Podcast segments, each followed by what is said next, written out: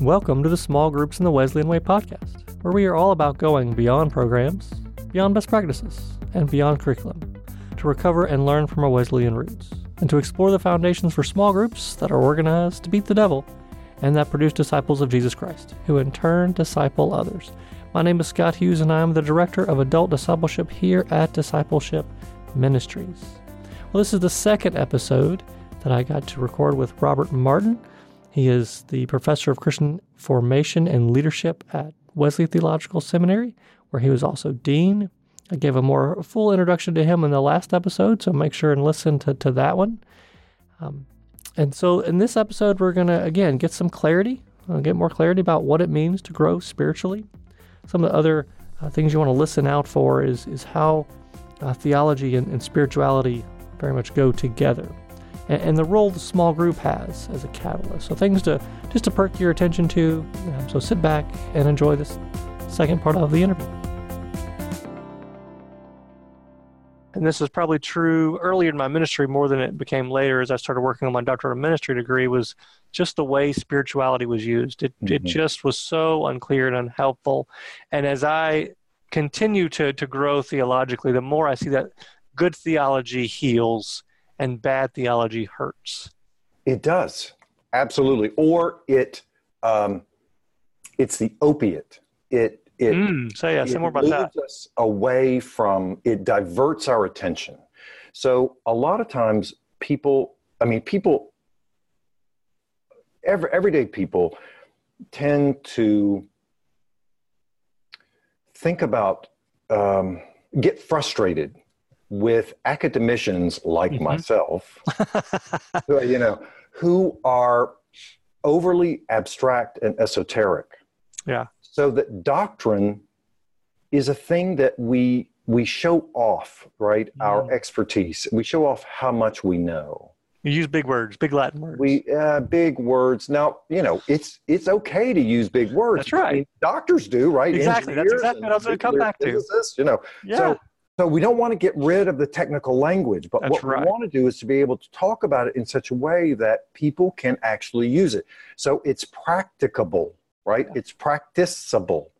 So that you are actually practicing theology rather than it being just a mind game. That's right. Because people get very frustrated with mind games. Yeah. And I totally agree with them. I get very, very frustrated with myself, with my own colleagues who are, who are, uh, you know, that we, we think of them as too heady. Well, they're not really too heady. They're just not bodily, mm. right? They're not missionally using their language, their expertise to solve problems, to address issues, to help people take the next faithful step. Yeah. Well, and that's I, what true theology is. Yeah, that's good because I, I think that's what we're we're aiming for, right? As as we grow spiritually, we're also growing theologically, mm-hmm. and that helps us to discern.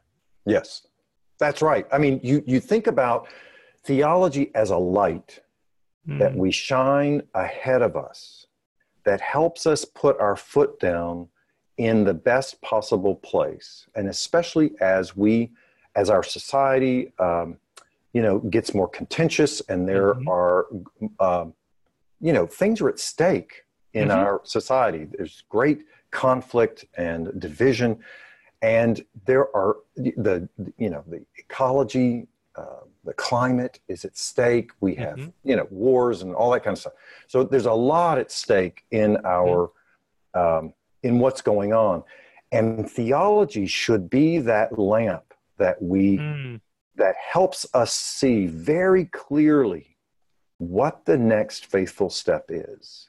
Mm. And so, to take that next faithful step, we need to know who God is, mm-hmm. not just vaguely, not just generally, but really, what is the incarnation? What mm. and how are we incarnational beings? Mm. And how are we because we're created in and through the Holy Trinity, how is our life supposed to be Trinitarian? What does that mm. mean? Yeah. Right? And how can we practice that much more faithfully as we go forward? So I think those kinds of doctrines mm-hmm. are not supposed to be um, ornaments you know, that we just put up on our, or books that we put on our shelf and we leave there uh, gathering dust, but rather they, they are lights that shine in front of all around us mm. so that we can understand what's going on, what's going on within, and how to take that next faithful step. Yeah. So that brings us back then to uh, the spirituality, the disciplines, how, what the disciplines do within spirituality. Mm-hmm. As you mm-hmm. said earlier, they habituate us in the small matters. So talk about the power of regularity and discipline. Because mm. well, I'll add one yeah. more thing before I let you go there. Yeah, go my, one of the things I see is people want to go from spiritual high to spiritual high, mm-hmm. right? And they look for the next great thing to do to give them a spiritual high, come down off of that. That kind of power of that goes away. Well, let me get the next spiritual high. Yes. And so forth. So right. talk to us about the importance of the of disciplines. Yeah. So I would say when I uh, have gone around and look at uh, how people are, how congregations are organizing their uh, spiritual program, their Christian education, right, their faith formation programs, mm-hmm. or even what people do when they are trying to search for spiritual food, mm. nourishment. And a lot of times we, we, we go from spiritual practice to spiritual practice. We're going to try journaling. It's all mm-hmm. episodic, right? All episodic. So we bounce from, oh, I think I'll journal this week, or uh, and then I'll I'll contemplatively contemplatively pray this week, and I'll you know, I'll go serve the poor this week. You know, it's mm. just we bounce around from hazard. Yeah. And and that's fine, right? That's that's fine. So shopping around spiritually is is okay to a certain extent. Well, I'm going to help you learn what what feeds you and what's. That's right. Yeah, sure. That's right. You dabble your foot in this pond and then yeah. this pond. You know, but the power of a discipline hmm. in its regularity is that over time, the discipline changes us. That hmm. actually you give yourself to the discipline. Okay.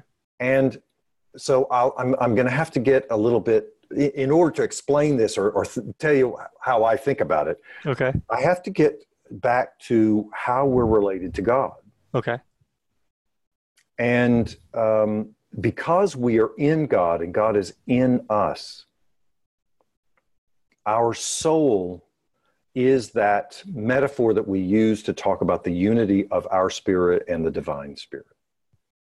Okay, so there's yeah, the soul is the is the nexus of unity, and I think about my soul as deep within my belly and you know. Mm-hmm. Good um, Hebrew place for it is in the. I did right, right, right. I really do. I, yeah, I no, I'm with you. If, if I'm going to get into God, if I'm going to uh, uh, descend more fully into God, it is downward and it's in uh, my belly. So anyway, um, but the the key here is that the ego, which is a wonderful thing, right? It's our agency. It's our. Okay. It's the way that we uh, put together life in this mm-hmm. world.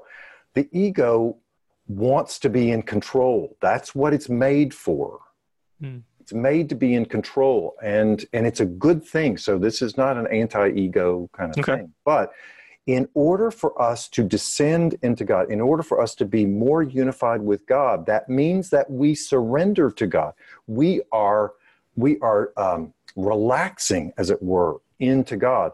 And the ego can't do that. Mm. If the ego is always in control, hmm. and searching for control, it will stop us. It will arrest our downward descent into God. Interesting. And so you hear about Buddhists and Hindus and other kinds of meditative uh, uh, uh, religion, religions who know what meditation really is. Mm-hmm. They, it's very clear that you want to turn your mind off. You want to, you want to uh, let it go mm-hmm. so that yourself can descend into this uh, more holy realm, this unity.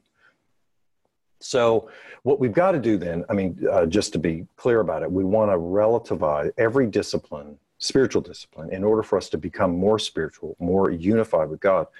It has to relativize the ego, not get rid of it, mm. not dismiss it, not mm-hmm. decapacitate the ego, mm-hmm. but rather relativize the ego so that our agency, our power comes from a deeper source. That's what the ego is all ah. for. All is, is, for, is to is to um, channel, to incarnate, really, mm, good word, the yeah. divine life in a way that makes sense in this world, right? So, in order to do that, a discipline first and foremost relativizes the ego, mm. and and and the, the trick here is you can't just tell your ego because it's you, right? You can't tell your ego, okay, let go. Right. That can't happen. Yeah. Because as soon as you tell your ego to let go, that's your ego telling your ego to let go, right?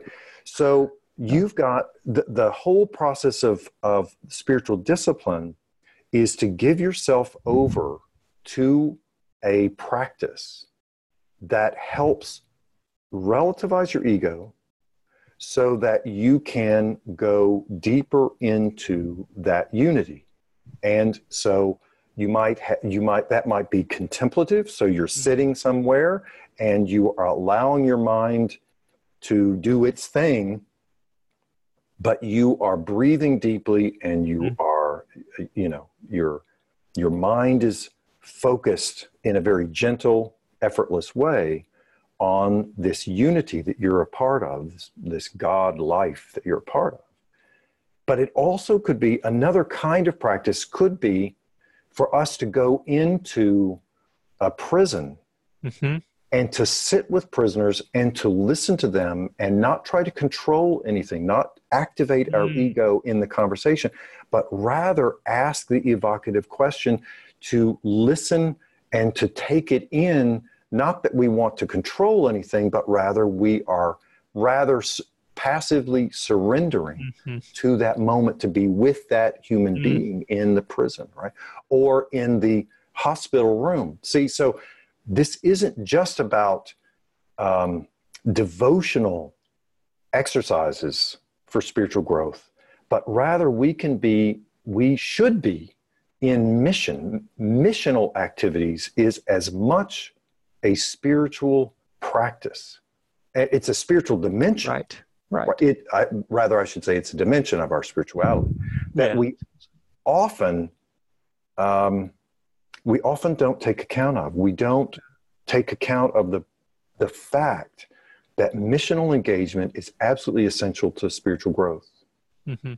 Mm-hmm. Because it puts us in touch with, right? Matthew 25, Jesus says, if you do it to the least of these, if you do it to the people in prison, if you share, uh, you know, a cup of water with those who are thirsty, if you if you bind the wounds of the the afflicted, that you are doing it to me, and there's a real spiritual truth there, in that we meet Jesus anew, hmm. we encounter the Spirit of God anew, uh, and most profoundly, as we are with those folks who are the least in society uh, and um, to ourselves, actually. Yeah.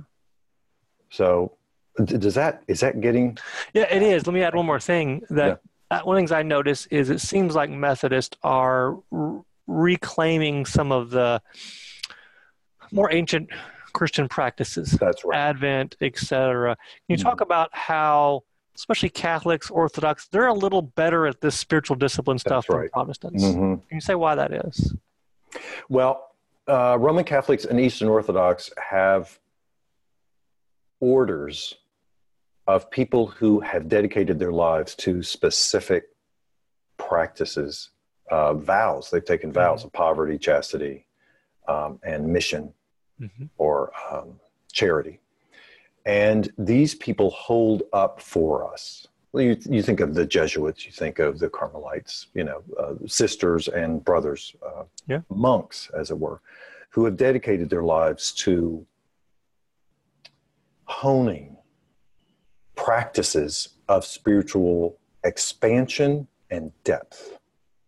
Right? Now, I want to say that again practices of expansion right? Where you go beyond your horizon spiritually to encounter the new, the different, the mysterious, and depth that is going deeply within under all the layers of uh, deception mm-hmm. and sin that we um, use to deflect our attention from the unity that we really are. Anyway, so these people, people in those kind of order, religious folks, have dedicated themselves to honing these practices, and that filters out to the rest of the of the church. Mm-hmm. Right. So the Catholics, they revere these people and their reverence for monks and the orders, the religious orders, it has a way of creating a, a discourse, a culture mm. in, yeah, in the Catholic world whereby people are,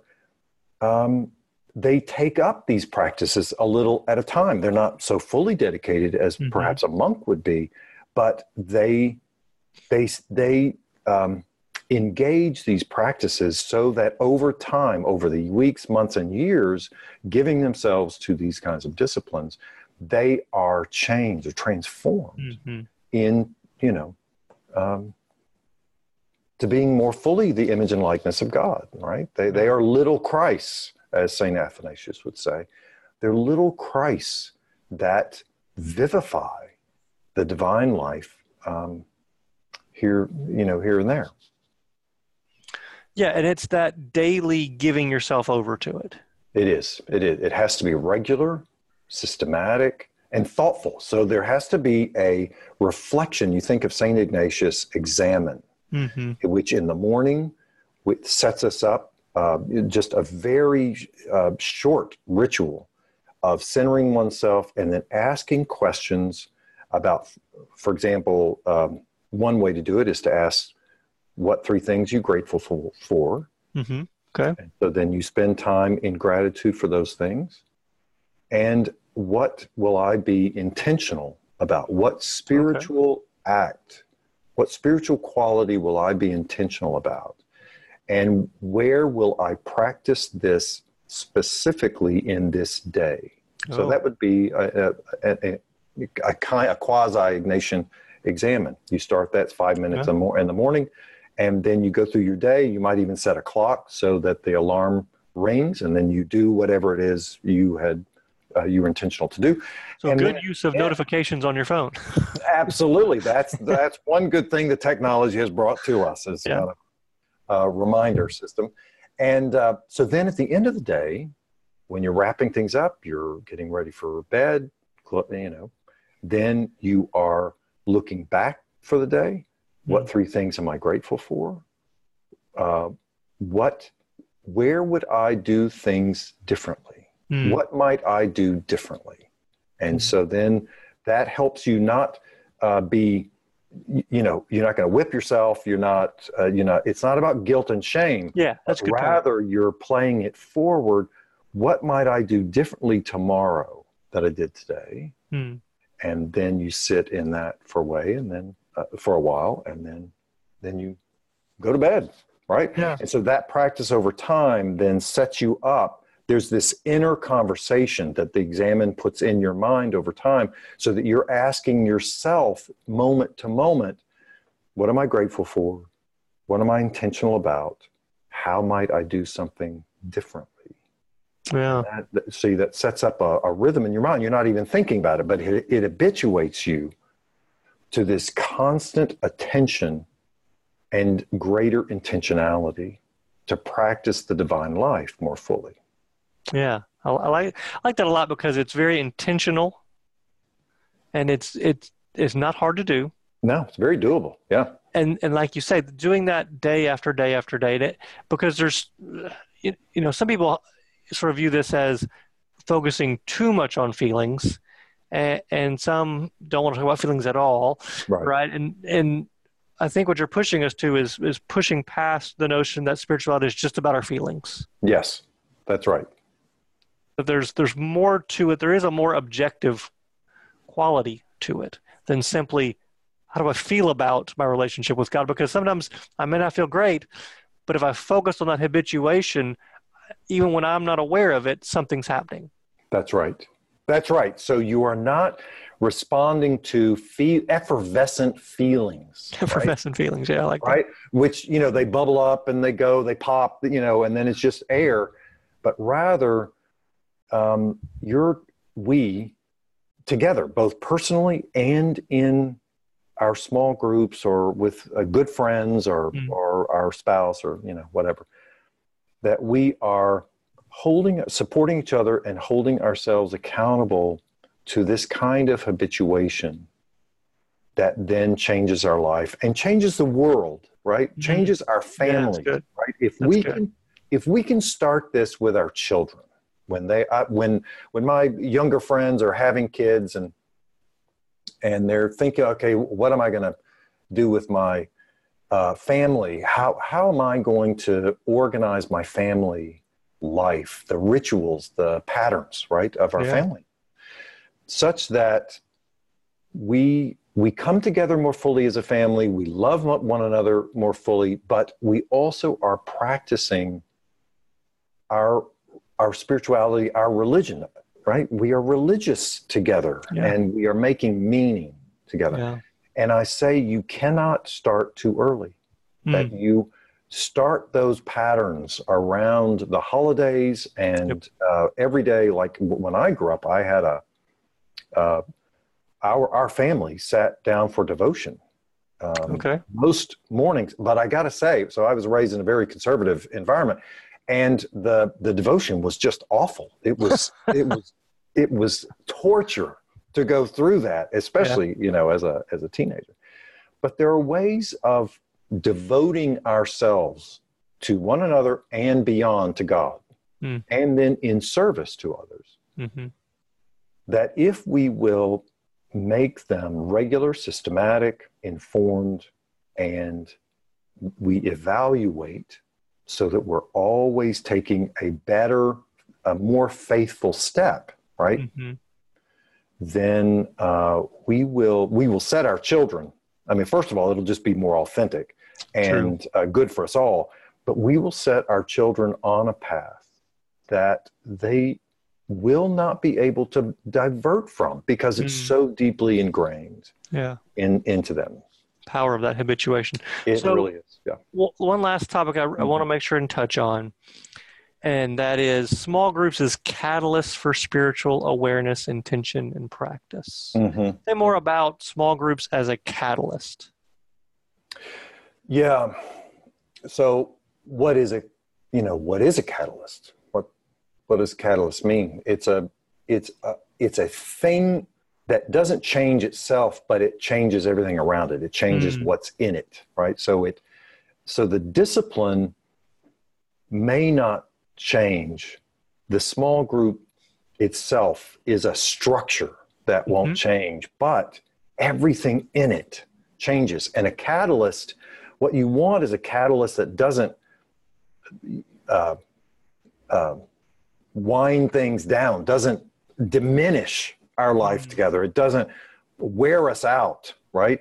Um, it doesn't burn us out for Jesus, as mm, it were, yeah, which true. the opposite of spiritual growth.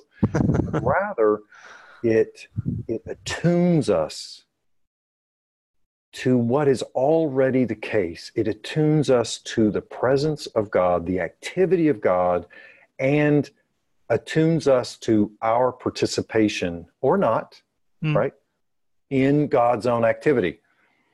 So the kind of interaction that happens in the, the small group can either blind us mm. or make us see, can either, you know, deafen us or uh, allow us to hear more fully. Yeah. And so I would say that the leader of the small group I mean, it's not the nature of a small group necessarily to be a catalyst.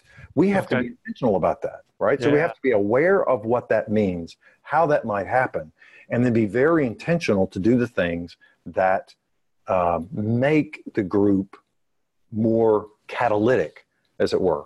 So, yeah, so they're not innately catalytic, right? Just having no, absolutely. In fact, in fact, if I would say it's more innate because you know we're all you know we're sinful beings right and so right. uh, we we don't want to look into the abyss of God's love and our life in God. We don't want to look deeply into that. We want yeah. to sort of dance around the edge of that great, um, ineffable mystery of our life in God.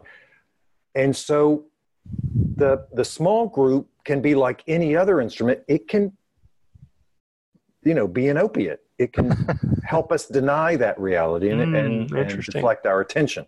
So we have we have to be very intentional about walking more faithfully, about about attuning ourselves more intently to the life of God all around us. And I mean that in very practical ways. What is God doing? Not just mm-hmm. God's presence, right? Because we think about, a lot of times we think about God's presence and we know God is present because we feel calm or we feel peaceful or we feel love, or, you know, or we, you know, it's all right. an emotional state of being. No, the divine life is is all about greater communion. It's about mm. us. And so I have a definition of, yeah. of communion.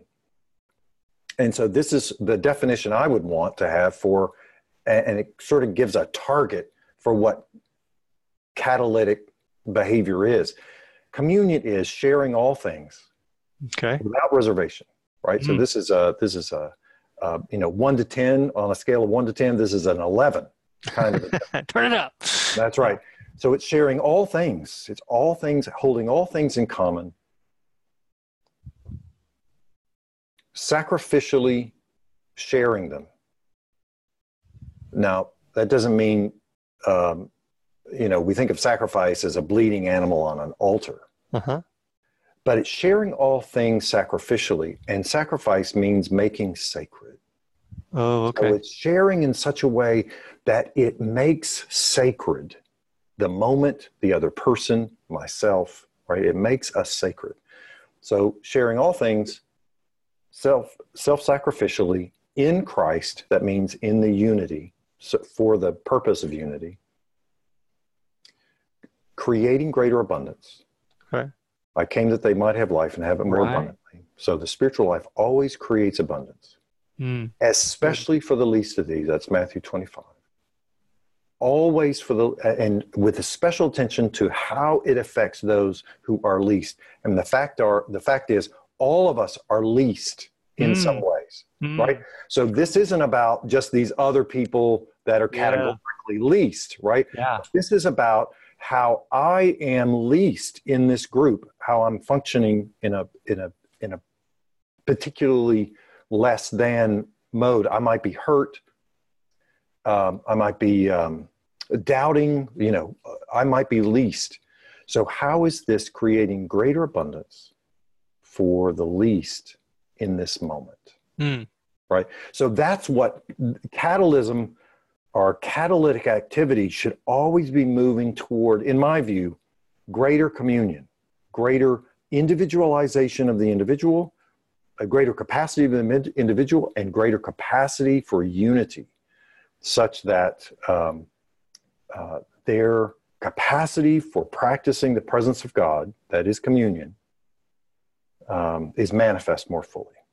Yeah, so the whole culture then spiritually is raised. I mean, it, Absolutely. should come out in worship, it should come out in mission, it should come yes. out in all these other areas. The small group is, like you said, being a catalyst for uh, growing spiritually, for making disciples who make disciples. We can put it in lots of different ways. That's language. Right. That's right. Yeah. And it is the responsibility of leadership, both the leadership in the small group and the leadership uh, around the small group. Let's say the pastor or the church leader in, ch- in charge of Christian ed or small groups or whatever. Right. It is a responsibility of those persons to constantly help small groups to grow their capacity for this kind of catalytic activity, this intentionality toward greater intensity now, that doesn't mean putting burdens on us, right? Greater intensity spiritually in a Christian framework is about the yoke being lighter. Mm-hmm, very true.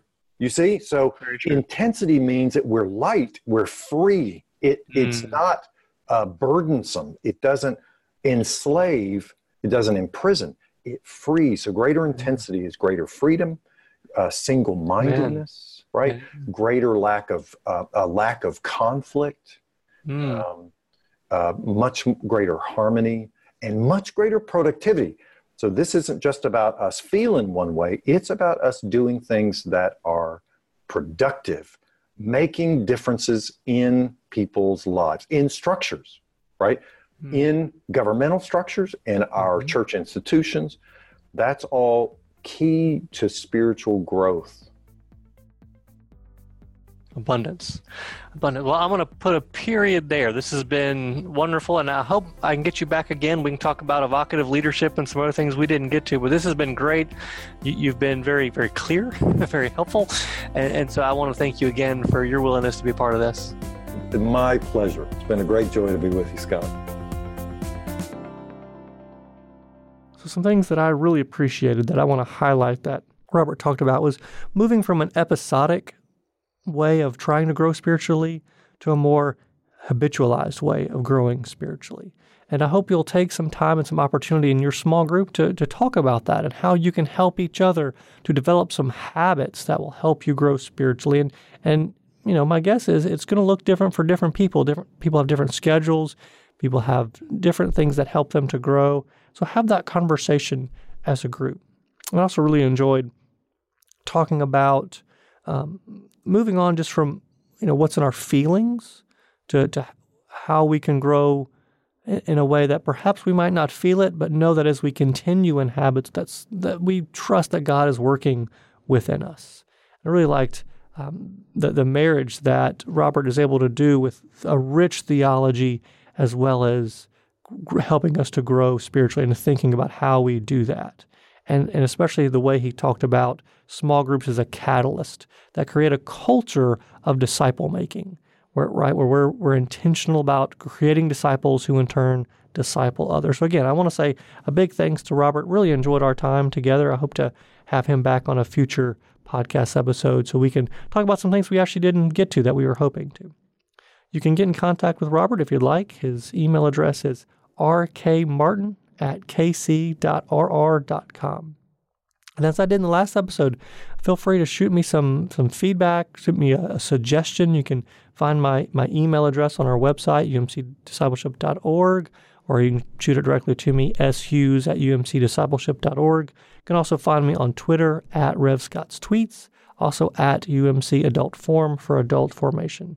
So send me some suggestions, and I will I'll, I'll find a book for you, and uh, perhaps let you pick which one you want the most. Uh, so again, I want to thank those who helped make this podcast possible. A big thanks to our technical director Blake, Matt Carlisle, our web producer, and Steve Horswill Johnson, our executive producer. So look forward to engaging with you and hearing what topics you have in mind. And this is also, uh, I guess, a, a happy new year to everybody. And until next time, peace. Small Groups in the Wesleyan Way podcast has been a production of Discipleship Ministries, an agency of the United Methodist Church.